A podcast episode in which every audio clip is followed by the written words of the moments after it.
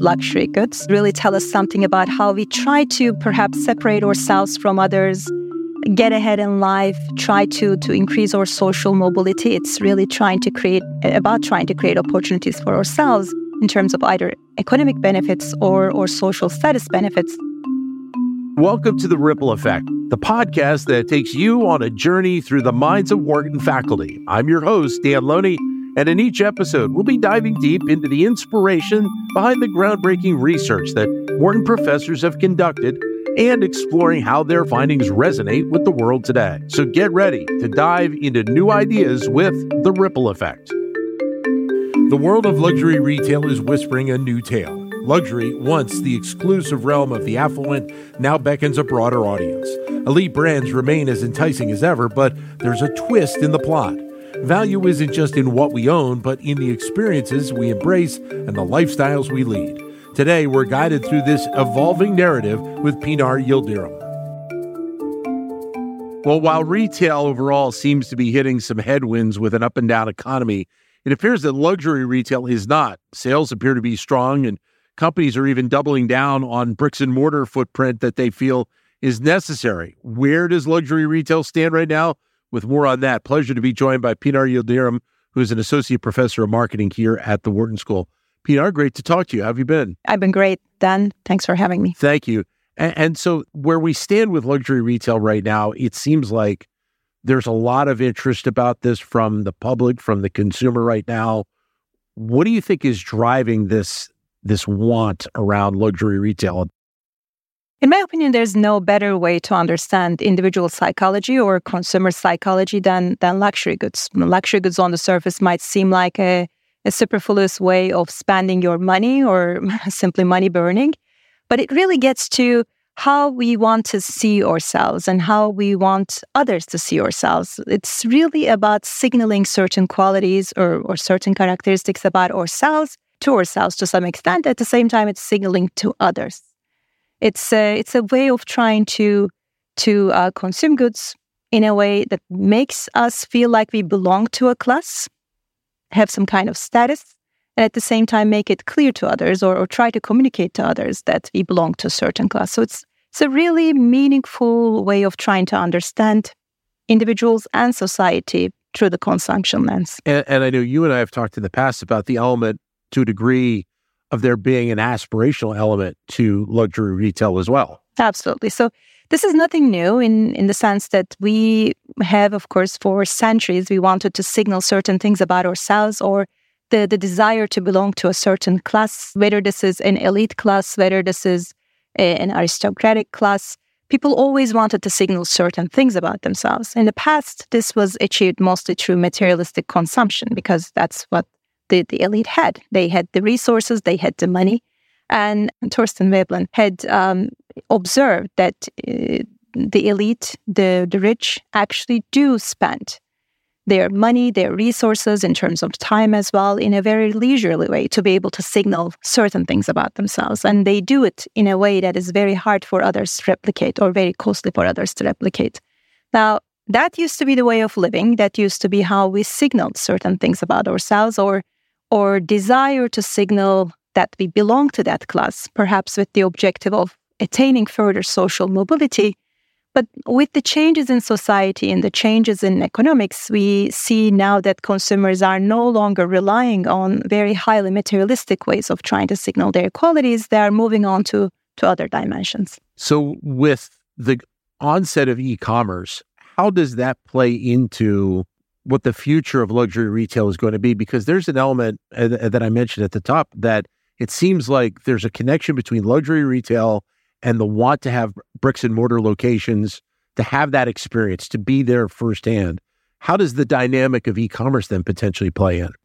So I would say that e-commerce has not been as significant in in the luxury markets, uh, maybe compared to some of the other goods the experience, feeling good, feeling part of a, a, certain class, and, and signaling that to yourself is a very important part of luxury. Therefore, uh, the stores, the experience that you go when you go into when you walk into a luxury store, that has been always a part of um, luxury consumption. Perhaps a bigger part than when you go into a grocery store or when you're shopping for, let's say, books.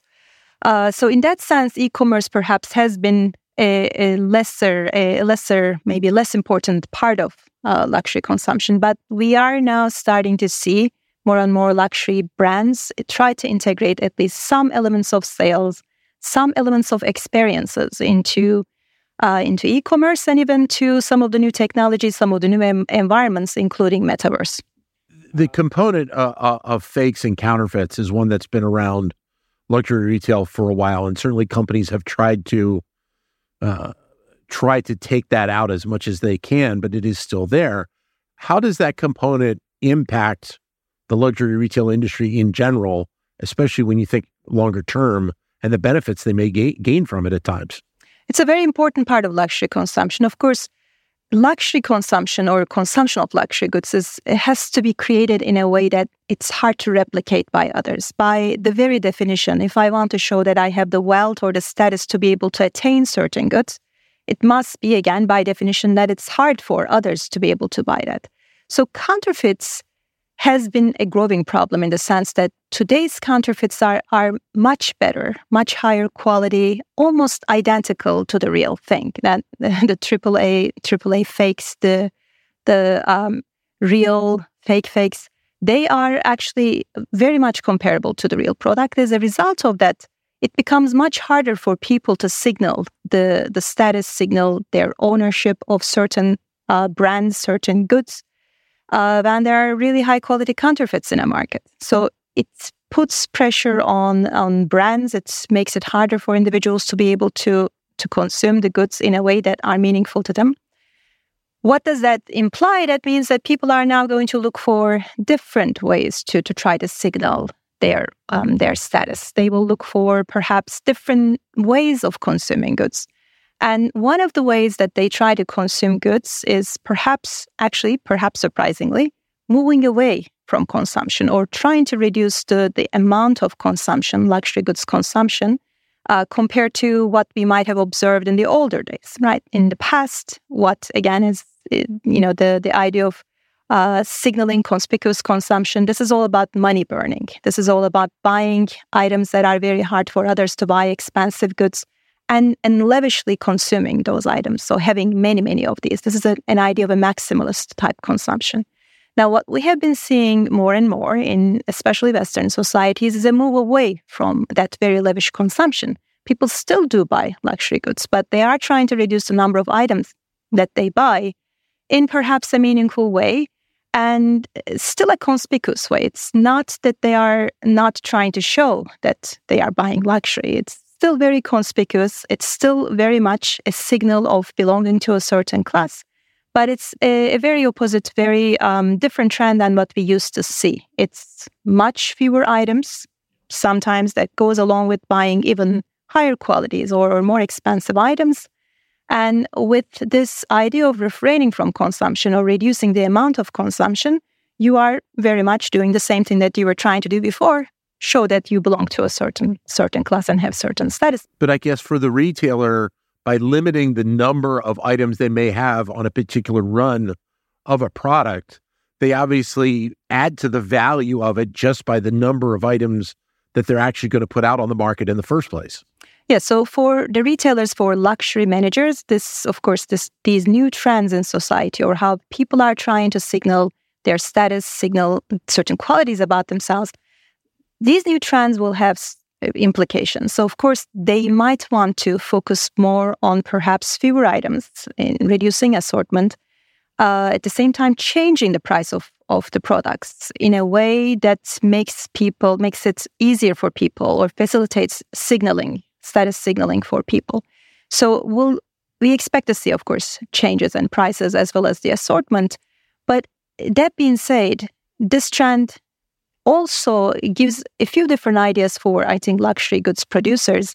In a sense, the, the idea of uh, counterfeit uh, counterfeits and their damage has mostly been focused on how perhaps we should stop counterfeit users from uh, using counterfeits. How we should go and and just like uh, playing a game, chase every single counterfeiter. Now, what we see in based on our research is that the damage of counterfeiters go beyond just those individuals who switch to counterfeit use. the the behaviors, the habits, the consumption patterns of uh, consumers who purely consume luxury goods is also changing. So if that's the case, a luxury manager has to think even beyond the consumers who consume a counterfeit. We need to think about how those who never consume counterfeits are changing their their behaviors and their signaling and their consumption patterns as well. How much do luxury retailers in the scope of, of all of this going on also have to be wary of the brand itself because the brand whatever it is has an innate value and, and in many cases a higher value than some other brands and by that that not necessarily direct connection with counterfeiters there can be a negative impact on the brand as well, correct? Absolutely, yes. Uh, so when there's a counterfeiter in the market and when that counterfeiter is uh, simply replicating your product to a very, very high quality degree and makes produces an identical product, it reduces potentially the value of your brand as well because it reduces the ability of again people who buy the real thing to to show that they belong to to to a certain class or have certain status. What do you think are the areas that, that luxury retail focuses on as we move forward here, knowing where we are kind of as consumers looking for these products uh, as we move ahead? So I think minimalism is a big growing trend. It seems like this becomes a more meaningful consumption from the, the lens of the consumers. They seem to to want to consume perhaps fewer items in a more meaningful way, more conscious way. This also goes along with the with the trends of sustainability or um, going um, becoming anti-consumerist.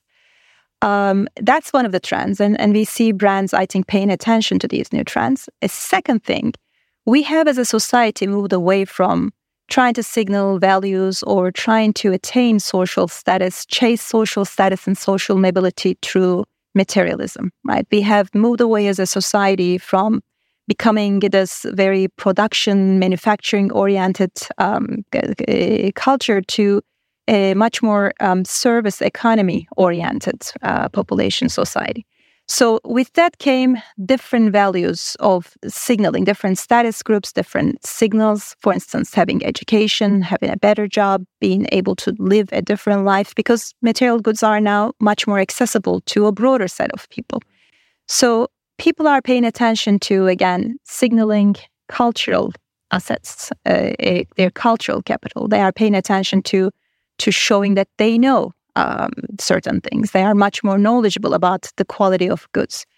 And that sometimes also turns into what we refer to as quiet luxury. So, what does that mean? That means that a brand um, with a big logo, uh, you know, producing a big logo product is perhaps less preferable to those consumers because I want to signal that I know something, and I may want to to speak to individuals who other few individuals who know the same thing.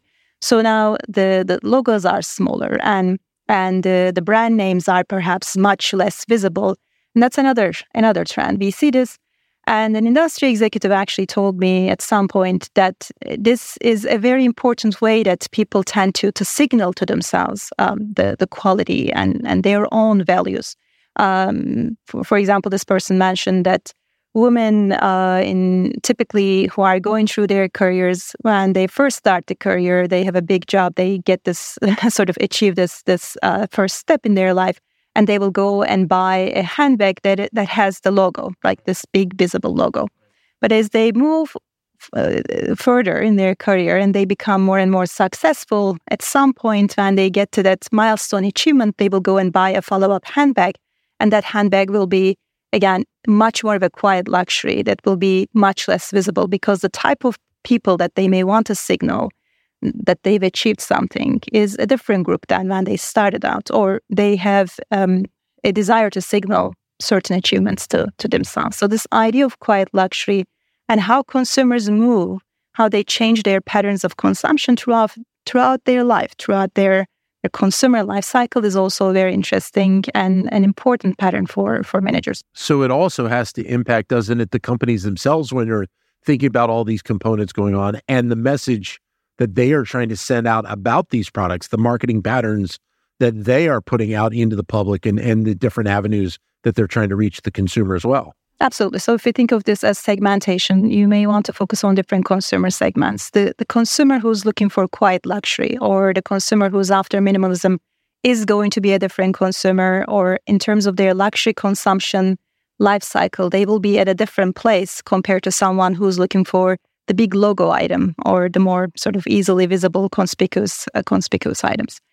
These are, I would say, um, two important uh, trends one other important trend is again, as we move away from materialism or consumption of material goods, we are seeking experiences. We are moving towards experiences. Uh, people are thinking that experiences are, are scarce and, and they are more valuable in some ways to, to them in terms of uh, consumption value. So, with that, we also see many luxury brands turn to experiences. Some luxury brands are opening restaurants. Some luxury brands are, are focusing on curating uh, holidays or, or experiences for, for individuals. That is also in line with what people people are looking for or how they are looking to perhaps uh, signal their social status, seek for social mobility in life. That's another big trend that we are observing in luxury markets. But it seems like that the the growth that we have seen around luxury retail, especially in the last few years, that's something that's going to be with us for a while, and maybe to a degree this is kind of a connection with the younger generation right now that that's that that component that they're looking for as they grow and and and move into different segments of their lives. Absolutely. So i as i mentioned earlier i don't think that uh, there are that many products that speak to human psychology consumer psychology or the psychology of an entire society as luxury goods uh, luxury goods really tell us something about how we try to perhaps separate ourselves from others, get ahead in life, try to to increase our social mobility. It's really trying to create about trying to create opportunities for ourselves in terms of either economic benefits or or social status benefits. So in that sense, I don't expect much to change. The way that we try to signal our status or signal how we are different from others may change over time. We may be focusing more on perhaps in some case material goods, in another case experiences. In another case, perhaps we focus more on signaling or cultural capital. We want to show that we know something that others do not know. We may change the, the channel or the format through which we show things about ourselves, but these are all speaking to the same psychology of, again, trying to, to signal status. And there will be price tags that are attached to it because it's hard hard for people to to perhaps replicate or or um, attain. So there's going to be an industry and there's going to be an industry reaction. Luxury goods are not going away as we have bigger growing middle class in developing countries. The the need for perhaps again luxury goods will continue to grow and we'll continue to see signaling in one way or another. So we talk a lot about this in the scope of the United States, but you just opened the door to the larger discussion of how this kind of aspirational mindset plays out in other countries around the globe. And and it's very similar to what we see here in the United States. So there are, there are some parallels and some differences. So we have seen a number of countries, especially in Asia, grow dramatically in, in luxury consumption. And this is again, this has something to do with the growing middle class, growing number of individuals who now have the means to be able to signal something. And the growing society or changing society where people want to to show that they are different than others or show that they belong to a certain class. So uh, these elements, I think, these human psychology or the potential benefits of why you may want to engage in, in luxury consumption are are similar. But the means through which, whether it's these two trends, for instance, maximalists, going out the whole way, burning money, I think some of the the new markets or growing markets are still going through this phase as opposed to minimalism. And they will probably move towards minimalism as, again, these countries become continue to become maybe moving away from manufacturing to to services or start valuing some of the other hard to achieve uh, qualities that may relate to education that may relate to having certain careers uh, so we'll see these changes probably in these countries in these markets as well Pinar, great to talk to you again. Thanks very much. Thank you so much for having me. You got it. Pinar Yildirim. I'm Associate Professor of Marketing here at the Wharton School. Thank you for listening to The Ripple Effect. We hope you found this episode informative and engaging. Don't forget to subscribe and leave us a review so that we can continue to bring you the best insight from the Wharton School.